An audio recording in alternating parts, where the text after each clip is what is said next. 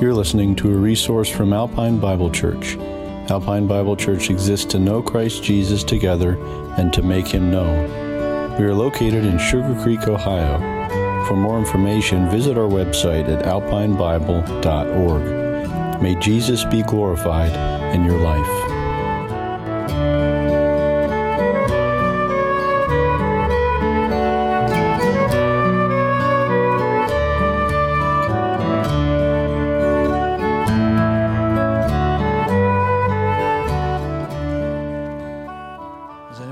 Christmas present sitting in a barge somewhere? Sorry. Life has changed, hasn't it? And uh, we're watching uh, so many things taking place. The uh, storms the other night were horrible. Uh, people's lives were changed overnight. Churches leveled to the ground. Uh, over 100 people that we know of are dead and many more injured. And it's a sad uh, thing to think about this time of year when we're trying to celebrate joy and uh, these things happen. And so we don't want to forget brothers and sisters in Christ uh, who've gone through some very traumatic events uh, during this time. We're in a series, I entitled the series Living in a State of Readiness.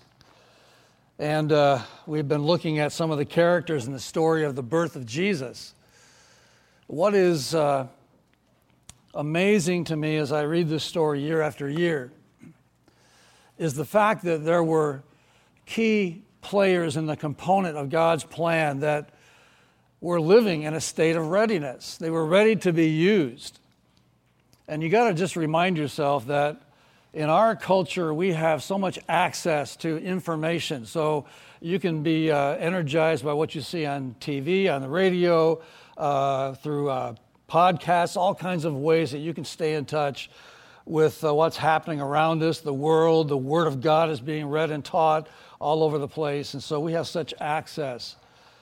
But you can imagine that these people that we're looking at who lived in a time when God had been silent since the last prophet Malachi all the way to the birth of Christ, 400 year period where God was not speaking. And so those folks who were faithful in those in, in, in, those, in those days, especially in that last time frame where we're coming to our text today. Uh, so many who are faithful and trusting the silent God. And it just is a challenge to me that because we have such access to truth and knowledge and the Word of God, that sometimes we're not faithful on day Monday or day Friday. And we uh, lose sight of the fact that saints of old, who are examples to us, were faithful through thick and thin, through trial and trouble, uh, through darkness and patience and silence. And they stayed faithful. And they did not have the Holy Spirit living in them. And so that's just a reminder to us to take something from these folks who were faithful in those days and the story that they bear for us today. Uh, I've entitled today's theme, Praise to the God Who Remembers. And uh, I'm going to start back in, uh, in chapter 1. We're at verse uh, 37. As you heard last week, I couldn't read without my glasses, so I will put them on to discipline myself to wear them.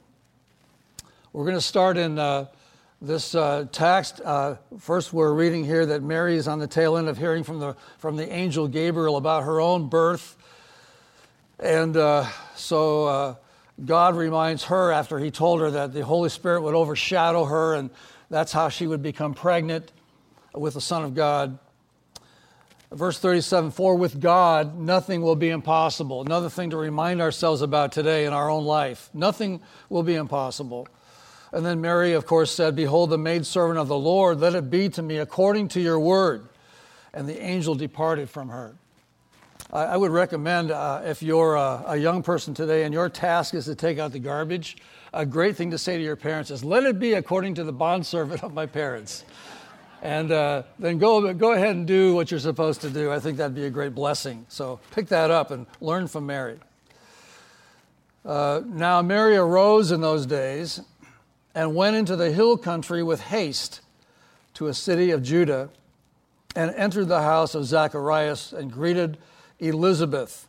And it happened when Elizabeth heard the greeting of Mary that the babe leaped in her womb, that is, in Elizabeth's womb, and Elizabeth was filled with the Holy Spirit. Then she spoke out with a loud voice and said, Blessed are you among women, and blessed is the fruit of your womb. And then she says, But why is this granted to me that the mother of my Lord should come to me? For indeed, as soon as the voice of your greeting sounded in my ears, the babe leaped in my womb for joy. Blessed is she who believed, for there will be a fulfillment of those things which were told her from the Lord. I uh, always, uh, when I read this every year, think about Mary, first of all. Elizabeth is about 90 years old. She's uh, become uh, pregnant from her husband as foretold. She's bearing a son in that age of her life, which is an absolute miracle in itself. But you have Mary, who's been told by the angel that she's going to have this child. And uh, the responsibility that was put on Mary is just incredible you got to understand that she was probably 12 to 13 years old. That was the culture of the day. Parents didn't protect their kids from the world like we do. And so uh, while some of us as junior hires were watching cartoons, Mary was uh, working uh, hard, uh, learning the Word of God as well, uh, taking life in and preparing herself for a life uh, married to someone. So she was betrothed at a very young age. And, and here's the thing you know, finding out that you're pregnant, how do you handle that? How do you, how do you approach your parents and say, a miracle happened, God impregnated me? well, you know how that go over in our culture. Uh, to uh, say to Joseph and his family, uh, Joseph, I've been faithful. Uh, this is a work of God. I, am pregnant, and uh, it's all God's doing. You can imagine the, the sense of that. And Joseph's parents uh, considering that, and then her personal friends who knew her. The one thing Mary had going for her was that she was, uh, had a character and a nature about her that most around her would have been uh, confused because Mary was so straight, so right, so good uh, that it could be hard to imagine she would break the rules and have a relationship with someone. And so that was a quandary that this young, young teenager had to uh, uh, face in the first part of her life, and that says a lot about her already.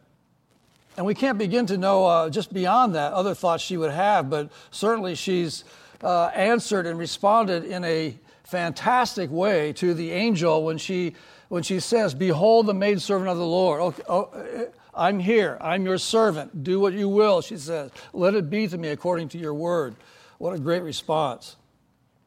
Anyway, she hears about uh, Elizabeth. The angel told her about Elizabeth, so you can understand she'd want to go there uh, to have a, uh, just a, a, talk with someone who would understand, and somebody who's going through the same kind of thing uh, as her uh, as her aunt, and uh, understanding that her aunt bore the uh, sadness and sorrow of being barren all of her life, and suddenly she's pregnant. And so uh, these two had a great time, I'm sure, together.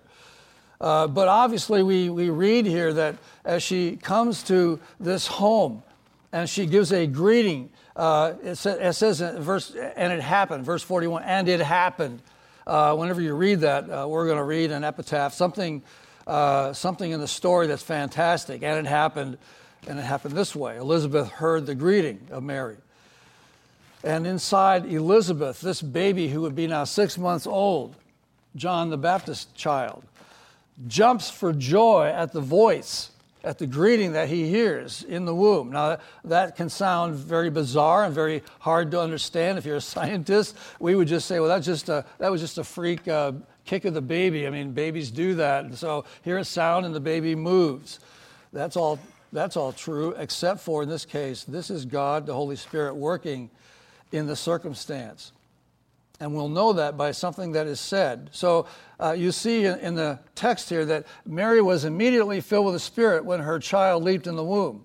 That means that simultaneously the Holy Spirit, for whatever reason, how we don't understand this, filled John in the womb and filled Elizabeth at the same time and enabled her then to say things that she didn't even know. So when we think about the text, she had no idea that Mary would have been pregnant.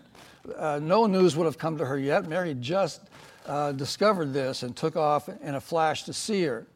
uh, she would not have known what was prophesied about the child in Mary's womb. Uh, none of that. But she uh, resounds with this uh, understanding of what's taking place. Blessed are you among women. Uh, that's her acknowledging that Mary is having a very unique birth. This is the Messiah being born. She says, Blessed is the fruit of your womb. Uh, why is this granted to me that the mother of my Lord should come to me? How would she know this? Except by the Holy Spirit, and it's a miracle in itself. Amazing, amazing story of what's taking place here.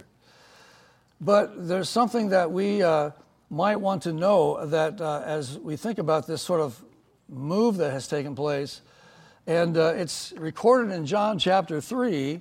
John the Baptist, who's now the baptizer, years have gone by, and he's speaking, and he's speaking according to having seen and heard uh, the one who was in the womb of Mary. And he makes this comment uh, to, uh, to those who were listening in, uh, chapter, in verse 29 of chapter 3. And here's what he says He who has the bride is the bridegroom. Now, first of all, how would he know to say something like that? That sounds like the New Testament. That sounds like Ephesians chapter 5. How, how would he know that? Except that uh, we know back in Isaiah chapter 62, uh, at verse 5, there's a statement about the Lord coming to Zion and being married to his people, to his land, and to the people of Israel. And uh, he is the bridegroom, it says in that text. So John the Baptist may be referring back to that. Uh, but certainly, as he says this, it's, it's interesting. And then it goes on to sort of identify what he's actually saying here. Uh, so, not only that, he says, uh, uh, who, He who has the bride is the bridegroom, but the friend of the bridegroom who stands and hears him rejoices greatly because of the bridegroom's voice. Therefore, this joy of mine, look at this, is fulfilled. John the Baptist is referring back to when he was in the womb. He's saying, This joy is now being fulfilled. What joy? The joy I had when I first knew he was here. Uh, the, the, joy that I've been looking forward to in knowing that I would introduce him. He's referring to all of this in context. But I thought about this statement and I thought, you know, what an appropriate time to just pause for a second and remind us that the voice of the bridegroom, the voice of the one who loves you and loves me. I don't know how you would respond when I read the Gospels and I know when Jesus is speaking. I, am trying to always try to imagine myself in the context of being there and hearing him. But even even not, I have heard his voice. Maybe you have certainly at various times in my own heart and life. When I heard a call to salvation, I, I heard his voice through someone else's speaking, perhaps through the Word of God, but I, I sensed it was him speaking to me and calling me. But there's a sort of this understanding here that the voice of the Lord Jesus Christ should cause us to stand. Uh, the very presence of him and his word should cause us to stand and give him the ovation he deserves. This is all about praise, this whole text. The voice is something that should cause us to have great joy as we sang today. Uh, this was an unusual thing that happened, yes. And Elizabeth responds back in our text. She responds by, first of all, being, she was immediately filled with the Holy Spirit, and this caused her to prophesy. And so we have then this prophecy that she gives, probably the first and maybe even the only prophecy she ever delivered. Blessed are you among women, and blessed is the fruit of your womb. Uh, all young Jewish women, evidently, I'm told, and uh, as you read many historians, uh, dreamed of being the mother of the Messiah. That would have been the pinnacle of motherhood to be the mother of the Messiah. It was something that many young girls per, perhaps talked about. And, and uh, the, the key thought here that she was ready to be used in that way is very important. And certainly, uh, as the Spirit confirmed to Elizabeth, this is what was taking place in this greeting. So Mary hears from Elizabeth this affirmation that I think she probably needed right now of the deity of her son, that her son would be the Messiah. And hearing that uh, Elizabeth calls her un- Mary's unborn son the Lord of Elizabeth, which was a huge affirmation. Thank you, Holy Spirit, for revealing these things. So she says, Blessed is she who believed, verse 45, blessed is she who believed. she goes on to say, uh, For there will be a fulfillment of these things which were told her from the Lord. What a statement. There's an important thing here that we need to take a look at. And the important thing is what she says to Mary Blessed is she who believed. An important key in the text here, in the story, is this idea of faith. Faith that believes. Uh, you know, we could say, I, I, I think this is very true. God will do what he wants to do with or without me or you. He will perform his will either way. But in this sort of wonderful blessing, uh, there is a, a sense to being said to Mary that blessing will come upon her because she believed. You remember, uh, uh, we said, uh, I think uh, two weeks ago, maybe it was last week, I forget, that Zacharias heard the uh, angel's uh, declaration of what was going to take place in his life and in Elizabeth's life, and he questioned God. The questioning of God wasn't just, how's it going to take place? He questioned God as though God couldn't pull it off. Lord, I'm too old. Lord, my wife is way too old. Uh, she's barren. Uh, th- how, this can't possibly be taking place. And because of that, the angel muted him. And so for nine months, he could not hear nor speak as a kind of a discipline, if you will, on someone who did not believe the Word of God. A priest who was challenged with something, yes, but he did not believe in the moment. Here, Mary believed and simply uh, questioned, how's it going to take place? I don't, I'm not sure how that's going to happen. I mean, you know, I, I don't know a man, she says, and the angel says the Holy Spirit will do that part. And she says, okay, let's, let's do this. She was on board. So, blessed is she who believed because of faith. I want to say today that blessing then comes upon Mary in various ways, in many ways, as God performs this work in her life. And I, I don't think it's wrong for us to say that blessing is something that only comes to all of us if we have faith without doubting. I know that because James tells us that in James chapter 1. What does he say? For he who doubts is like a wave of the sea, driven and tossed by the wind. For let not that man suppose that he will receive anything from the Lord. So, doubting faith doesn't work with God. I need to say that to all of us to remind us. Because this morning we sang praises. And I was thinking about this that when we offer praise to God, when we sing praises to God or speak praises to God, as what's happening in our text, this is an affirmation, first of all, of our faith. Usually we say when we sing, we're, uh, we're uh, ascribing praise to God for who He is and how great He is and how wonderful. We adore Him with what we're saying, and that's all true. I adore the Lord this morning for His greatness and His grace in my life. But it has to begin with an affirmation of faith. Praise without faith isn't praise, and it isn't received by God. Have you ever thought about that? I know why, because of he- Hebrews 11:6. You need to look at this verse or write it down. Because here's what the author says there. Without faith, it is impossible to please him. And so we can simply insert, it's also then impossible to praise him. If you can't please him with your life, you certainly can't praise him. It goes on to say, For he who comes to God must believe that he is, and that he is a re- rewarder of those uh, who uh, seek him, who diligently seek him. So, believing that he is, and in those two little words is packed so much. Obviously, we can go to, uh, you don't need to turn, but you can go there later on. Uh, Colossians chapter 1, uh, Hebrews chapter 1, Revelation chapter 1, Revelation chapter 5, Revelation chapter 22, and you can see exactly who he is.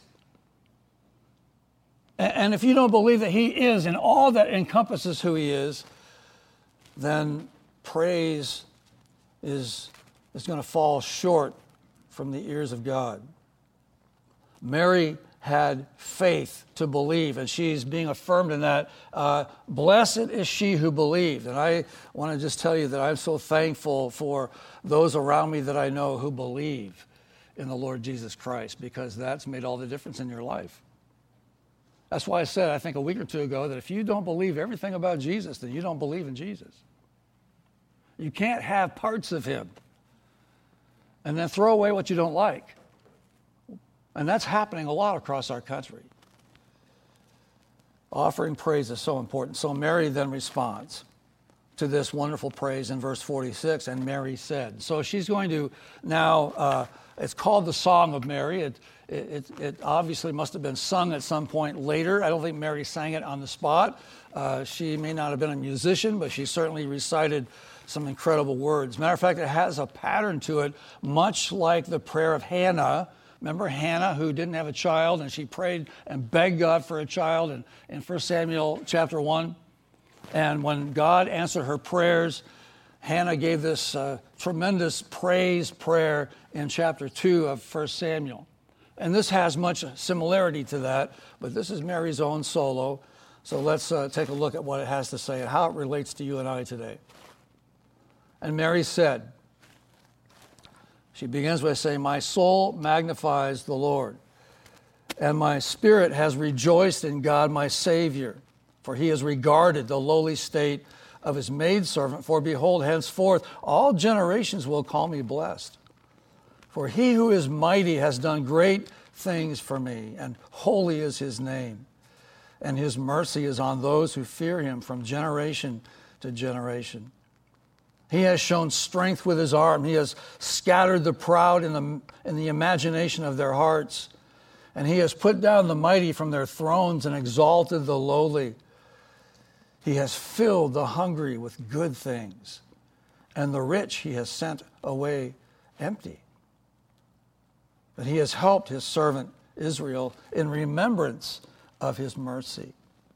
And as he spoke to our fathers, to Abraham and to his seed forever. And Mary remained with her about three months and returned to her house. So we have this interesting song, and uh, there's much packed into this. And I want to try to unpack this and then apply some of these things as they come to the surface here. But certainly, as she begins to sing this tremendous song called the Magnificat, uh, she begins by saying, My soul magnifies the Lord, and my spirit has rejoiced in God, my Savior. And right off the top, she begins by letting us know that there is a unique uh, difference between soul and spirit, as she even identifies this. We're composed of three parts body, soul, and spirit.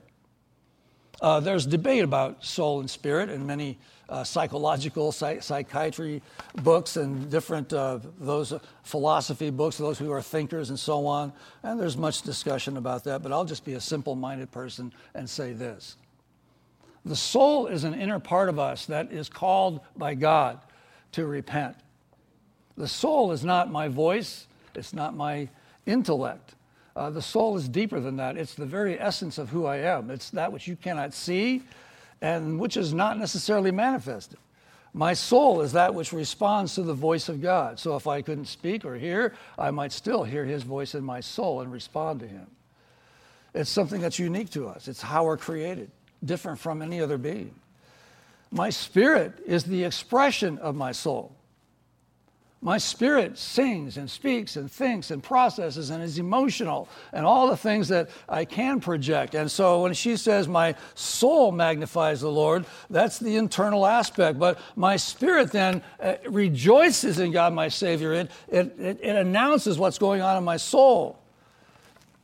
And she begins that way, and then she says, the first thing she says in verse 48, He has regarded me. It's the first thing she says, and He has regarded me.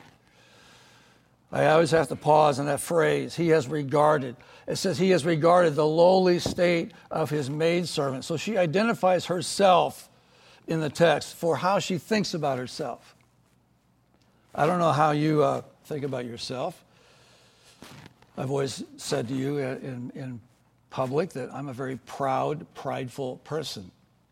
And I'm sure that some of you could match me, maybe, maybe not, in pride. It's not something to brag about, it's sin. Pride has always been something I've had to battle with. And as she uh, announces to the Lord, He has regarded me, she identifies how she thinks of herself, not in a prideful way. She's just saying, I'm kind of a, on the bottom of the totem pole. I'm kind of at the bottom of the ladder socially. I'm just a maidservant. I'm no one special. I, I'm, I'm no one that should be regarded, but he's regarded me. And in saying that, it, it sort of opens up the door for all of us to examine ourselves and say, if the Lord Jesus Christ has revealed himself to you, he has regarded you. And I think that that's an incredible thing to have to say to the Lord Lord, you've regarded me. Thank you. Thank you for finding me and seeking me out. Aren't you glad for that? If he, if he thought you had to arrive at some point, earn some brownie points with him, or you know, uh, go through a bunch of hoops to sort of make yourself better that he might speak to you, uh, we wouldn't be able to say this. But Mary uh, allows us to realize on the page that if that's true for her, then it's also true for you and for me. I'm glad about that. He has regarded me, the lowly state of, uh, the lowly state of his maidservant. Uh, interesting that uh, the Catholic Church holds her in such a high place. And I want to remind us today well, actually, I was watching uh, uh, some songs the other day on Pandora, and a title came along, and under the title it said, The song being sung to the Queen of the Apostles. And I thought, no, Mary's not a Queen of the Apostles. Mary was born in the line of David, she was born under the curse of sin. Mary is a sinner, was a sinner, just like you and I are. And some folks don't want to accept that. Uh, she was a sinner who was in the good grace of God, used by Him, and the whole key here is that she was ready by her life to be used in the moment. Humble, obedient, willing, and those are amazing qualities in our day that are never honored. Holy, humble, obedient, a learner, and God was able to use her. My, he has regarded me. Second thing she says in verse 49 He has done great things for me. great things for me. I love that phrase. I want to just say this, I, you know, whatever she's thinking about when she says that, I can say this, and she would agree with me if she was here. There's nothing greater that God could do or has done than send his son to be your Savior. There's nothing greater that God has done. Parting the waters for, for Egypt, uh, you know, whatever He's done miracle wise, uh, nothing is greater than the fact that He has sought you out to lead you into salvation by His, by his good grace. Mary uh, would have thought about being the chosen vessel to bear the, the child. That would be an amazing thing to even process, I'm sure, for her.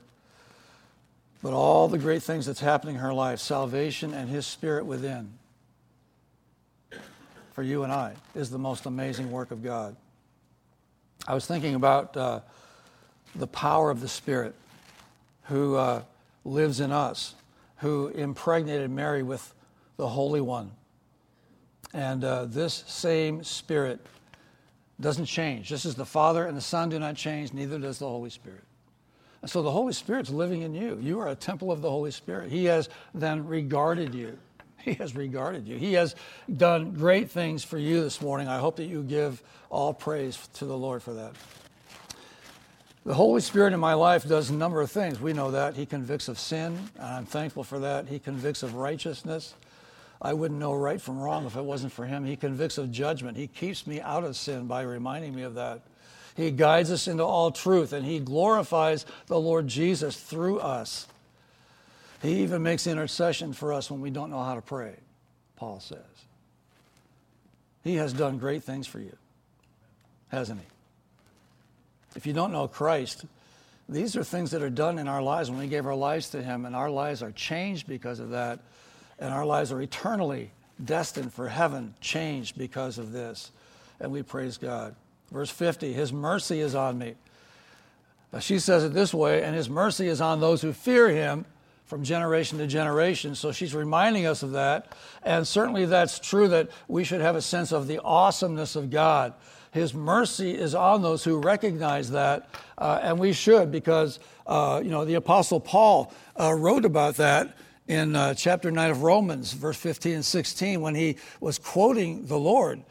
And here's what the Lord said I will have mercy on whomever I will have mercy and I will have compassion on whomever I will have compassion, so that it is not of him who wills nor of him who runs, but it's of God who shows mercy.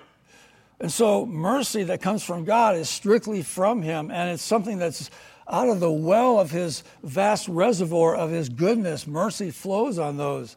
Paul wrote it this way in Ephesians 2 uh, 4 and 5. But God, who is rich in mercy, because of his great love with which he loved us, made us alive together with Christ. By grace you have been saved.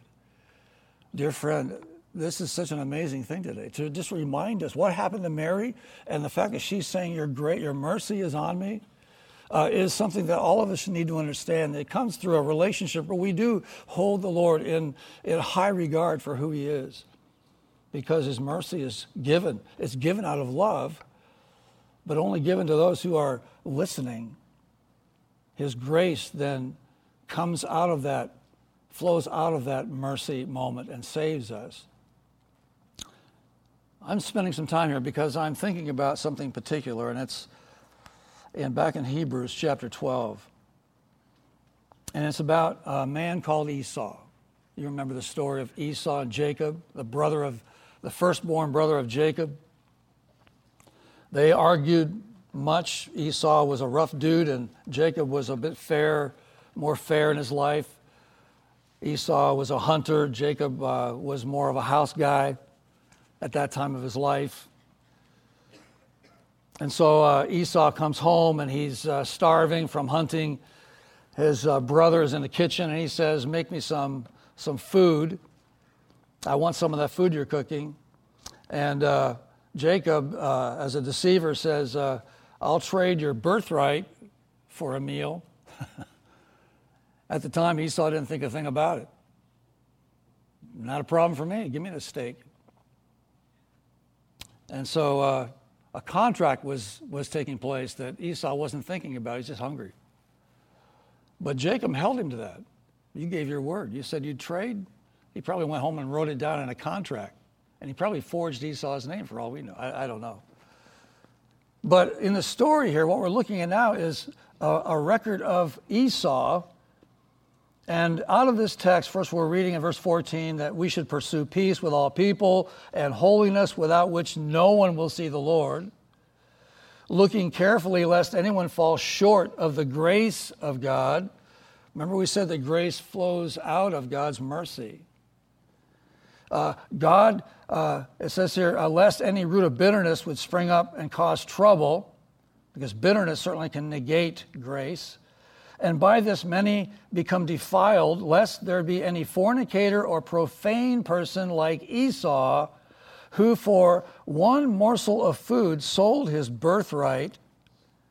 For you know that afterward, when he wanted to inherit the blessing, he was rejected, for he found no place for repentance, though he sought it diligently with tears. Over the years of my life, I have read and read and read and read that. Trading off the mercy and grace of God for something else that will just feel better in the moment or satisfy you for the days you're living in now. It's somebody who has full awareness of, of the grace and mercy of God, somebody who knows the truth and says, Right now, I just really don't care about that. I'm going to do this. And when we do that, we put ourselves in a position where, seriously, we can wind up like Esau, where it says he sought uh, he, he tried to have mercy. He tried to have this grace on his life. He wanted this uh, birthright returned to him. He sought it diligently with, diligently with tears. The problem was, he didn't seek it through mercy. He didn't seek it through repentance, we're told in the Word, which then brings mercy and then grace into his life. Maybe that would have helped back in the day. But all his life, he was seeking for what he gave away but not seeking it through repentance. And there are some in our world today, unlike Mary, who uh, has God's mercy on her life.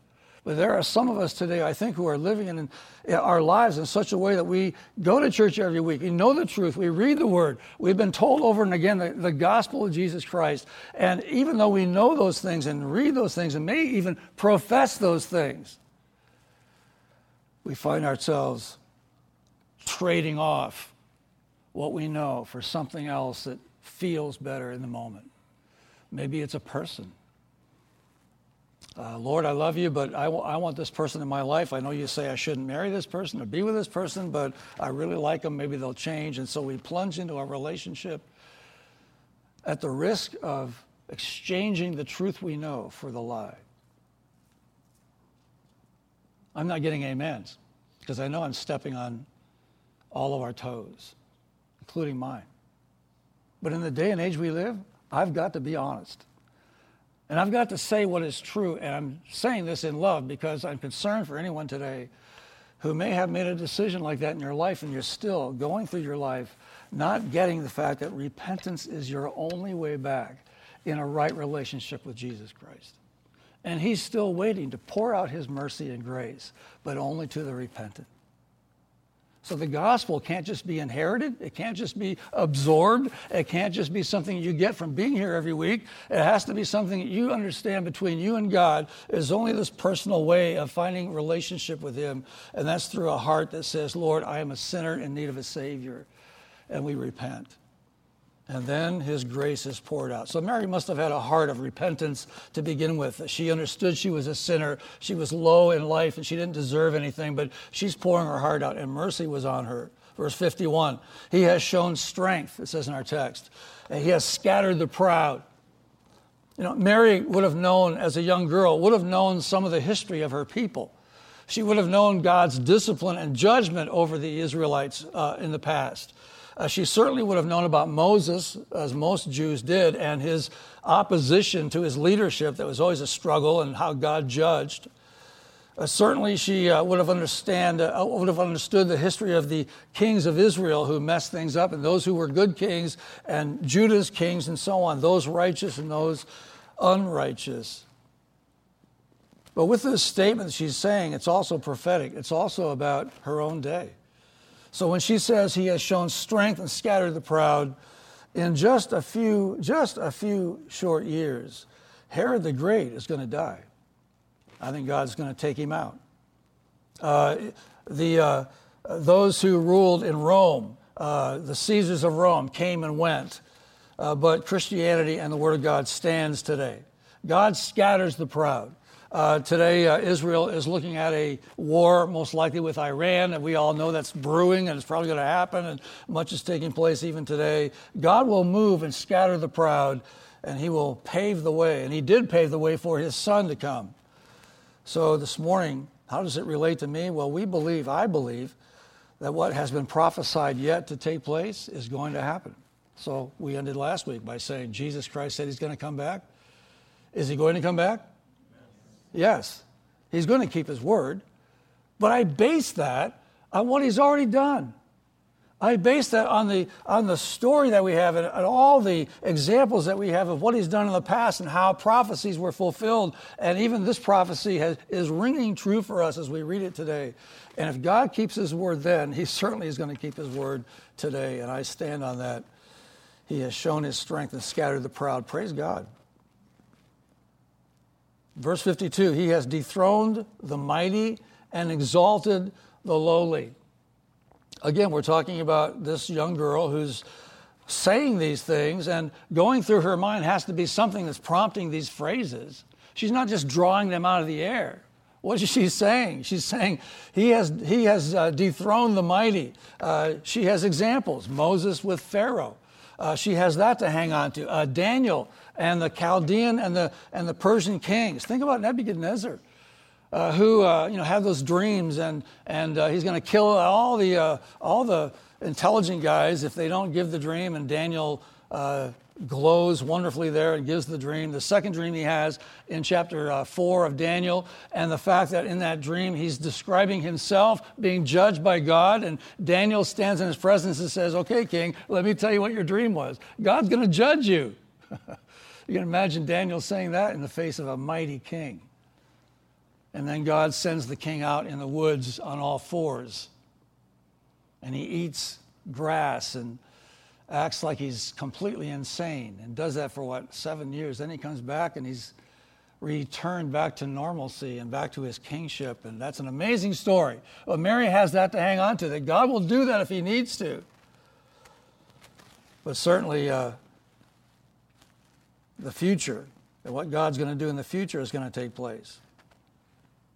Jesus Christ came, and this is what Mary didn't really understand yet. Jesus Christ came, we can look back and see it.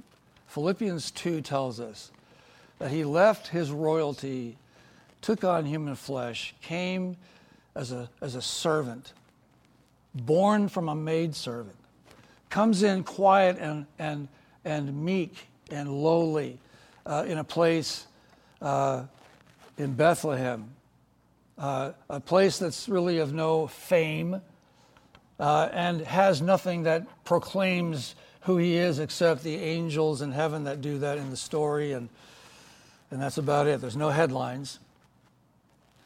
But he comes and he leaves all that behind for him to be the Savior that he's going to be in our life.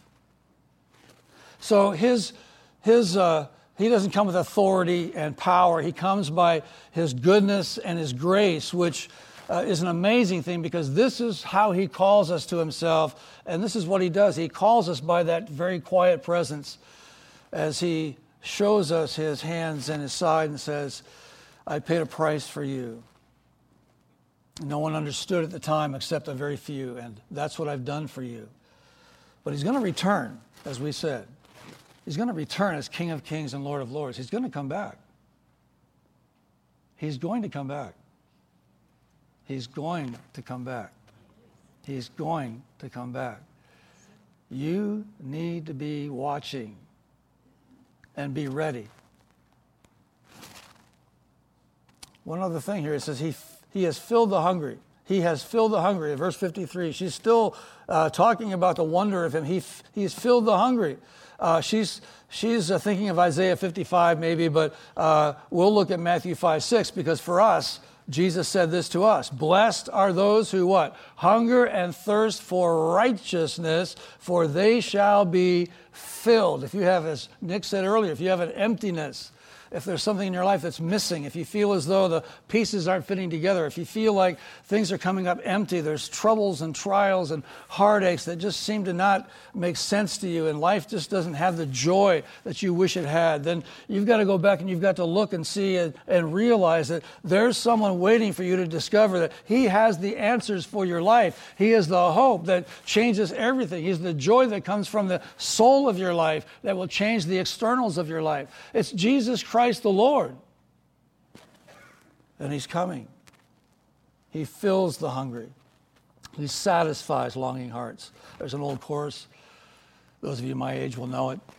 I won't have you sing it, but you will in your hearts. Think about this. He loves, He saves, He keeps, He satisfies this longing heart of mine. How many of you know that? Uh, only the Baptists raised their hand. only the former Baptists raised their hand. I'm so sorry. All you Presbyterians and whatever else. Sorry about that. We share a joy in certain songs, and that one came to my mind this week. It goes on to say, uh, say this He satisfies this longing heart of mine. He fills my mind to overflowing with this joy and peace divine. Uh, he guides, He guards, he watches over me. He slumbers not nor sleeps, for he is my glorious Savior, and he loves, he saves, and he keeps. I guess I'll have to teach that to you sometime. John and I will teach it to you. He has filled the hungry.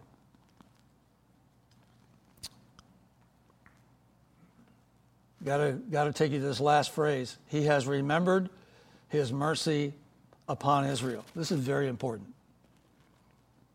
Because there are so many uh, theologians today who want to transfer uh, all that uh, took place in the Old Testament with Israel and Judah and uh, sort of say that the church has replaced some of those prophecies. And uh, this comes from Mary's mouth, uh, introducing the New Testament day.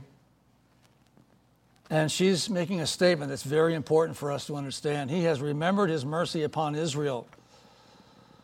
So you know, uh, Mary is thinking about certain things. I'm going to just read some of these to you. You can mark it down or not. But she would be reflecting on certain passages that uh, she would perhaps have known. Uh, something that might have been fresh in her mind uh, was the writing of Jeremiah. And in chapter 31 of Jeremiah, uh, he uh, refers to the nation of Israel. And he talks about the remnant of Israel will be saved by saying this uh, in verse 2 The people who survived the sword found grace in the wilderness. Israel, when I went to give him rest, the Lord has appeared of old to me, saying, Yes, I have loved you with an everlasting love. Therefore, with loving kindness I have drawn you, and again I will build you, and you shall be rebuilt. Uh, verse 6 For there shall be a day when the watchman will cry on Mount Ephraim, Arise and let us go up to Zion to the Lord our God. Sing for gladness for Jacob and shout among the chief of the nations. Proclaim, give praise uh, verse 6 Behold, I will bring them from the north country and gather them from the ends of the earth. And so on. Verse 9 They shall come with weeping, with supplications. I will lead them, and I will cause them to walk by the rivers of waters in a straight way in which they shall not stumble. For I am a father to Israel, and Ephraim is my firstborn. If you go on and read, it just continues to go on and read and talks about uh, God's mercy upon them and upon Ephraim. Uh, and then if you look at verse 31 of that same text in chapter 31, Behold, the days are coming, says the Lord, when I will make a new covenant with the house of Israel and with the house of Judah, not according to the covenant that I made with their fathers in the day that I took them by the hand to lead them out of the land of Egypt. Uh, my covenant which they broke, though I was a husband to them, says the Lord. But this is the covenant that I will make with the house of Israel after those days, says the Lord. I will put my law in their minds and write it on their hearts, and I will be their God, and they shall be my people. No more shall every man teach his neighbor and every man his brother, saying, Know the Lord, for they will all, all shall know me, from the least of them to the greatest, says the Lord. For I will forgive their iniquity and their sin, and I will remember their sins no more. Folks, that hasn't happened yet. Yes, they went back in their land uh, uh, as she would reflect on that. Yes, after that, the exiles came back, but that did not happen with the exiles. And then they were dispersed again by Rome in 70 AD and so on, and they still have not had that happen. But it's going to happen. I just, uh, uh, if I, I would just, I won't read it, but I'll just draw you to uh, uh Romans 10 and 11. Just read through it, see what Paul says about the renewal of God, turning his attention back to Israel. It's going to happen. And so when we take all these things that Mary is saying here, she doesn't even know that story. Uh, let me tell you what she did not foresee. When she talks about he has remembered his mercy, here's what she did not see. Mary did not see the rejection of the Son of God, especially by her own people. She did not foresee the hatred of Jewish religious leaders for her child. She did not foresee the cross or the grave uh, for her son. Uh, she did not foresee uh, him rising from the dead. Uh, she did not foresee the great uh, declaration of the gospel that is the life changing thing. She was still thinking he was going to come and install himself as King of Kings and Lord of Lords, as this baby growing up to be a man and the King of Israel. But he has not yet done that. And she didn't foresee this uh, sort of interlude of who he is as this grace giver to us, who gave his life for us. And so now today we look back and we see what she did not see. And we're celebrating that today. And we're here today because of that. So when Mary says he has remembered his mercy, yes, he has. Because if he didn't offer his, his life on the cross, there would be no mercy for anyone. Well, he has remembered his mercy. She just didn't understand how it was going to flesh out. Her truth, it's truth, it's just not complete. Today, you're under his mercy because God has chosen to love you and give his life for you. And his mercy and grace and goodness is being offered to you in these days. So, our takeaway from all of this is this the Lord remembers his word he promises that uh, the promises he's given in his word they relate to us and they will absolutely be fulfilled in his timing and he says that to us according to his plan. There is uh, the fact of his second coming that's coming near. That's why when i do a funeral or when any of us do a funeral we say these things because it's not just a funeral sermon. This is for us today to leave here with Listen to the words of the Lord through the Apostle Paul. Behold, I tell you a mystery. we shall not all sleep, that is, die, but we shall all be changed in a moment, in the twinkling of an eye, at the last trumpet. For the trumpet will sound, and the dead will be raised incorruptible, and we shall be changed. Then we who are alive and remain shall be caught up together with them in the clouds to meet the Lord in the air, and thus we shall always be with the Lord. Hallelujah. Amen. That is what we're looking forward to. He came at Christmas time. Thank God that He did that for us. And what He offers us and what she has to say is so challenging and so true. And I want her life to be something that we can emulate in our own lives, to be ready when the Lord moves in our own life. And you don't know what God's going to ask you to do tomorrow. But be ready so He can call on you to use you for His glory. And in the meantime, we're waiting for His return. Christmas is nothing but a sign of what's coming, not what just happened. We're looking forward to what's coming next, aren't you? When you celebrate and have lights in the tree and gifts that you're exchanging, that's great, but that, has, that is so small compared to what's coming. And the greatest gift that can ever be received is the gift of salvation. So, Christmas, if nothing else, should point us to his great gift for us and the fact that he wants to give us that gift before he returns. Because if you wait to open the gift and he comes while you're waiting and you don't receive his gift of salvation, you will not be ready. That's serious. I don't know how many times God will ever give me, or any of us, to offer this truth. I don't know who's going to hear this for the, who knows, 10th time, the 100th time, who you are sitting here today, but I do know this. The Lord came when no one was expecting it, and He's coming again in the very same way. It won't be a sign that you see in the sky. You won't have time to run and get on your knees and repent. It will be too late. And you can scoff and say it won't happen. But all the things that we've looked at today, many of these things have happened, and there's history to prove it. And what's amazing to me is that we can just negate all that and go on in our life and think that the days will be the same. But you're watching, and I'm watching the world changing as we sit here because He is coming. And He's preparing the world for that very thing.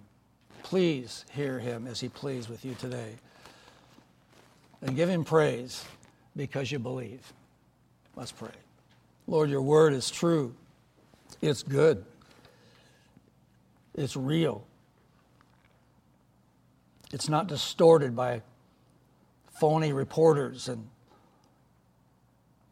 those who are trying to rush to get a story out to tell us because of time and deadlines. These are truths taught and lives that have died and bled blood over the truths that they know, that we might have these truths for us today. Lord, our history is seemingly long for many, but in my mind, Lord, it seems so short. As you've described, that life for almost all of us is nothing but a vapor. It's here for a short time and then it's gone. And Lord, many of us who are older can attest that the days have gone by like a blur. Many of us are just hanging on to the days that come, hoping we have another one. But in light of all of this, you are coming back. And you're going to split the eastern sky. It will be a complete surprise. And will you find us ready, O Lord? May we take to heart these who were faithful in dark times. May we be just as faithful in the light times. Please help us this week to be that. We commit ourselves fresh to you in, your, in our hearts. We ask you would move over us. May your grace and mercy be kind and gracious to us today. May we know of your presence. And may someone who does not know you today respond to that quiet call from the from the one who is all truth. We ask your blessing now in our lives as we go. Thank you for your time with us, Lord, your presence here with us. We have tried to magnify you through your word. and pray that you have received blessing from us. May our hearts be true to you now. In Christ's name we pray. And in the days ahead, we say, Amen. God bless you.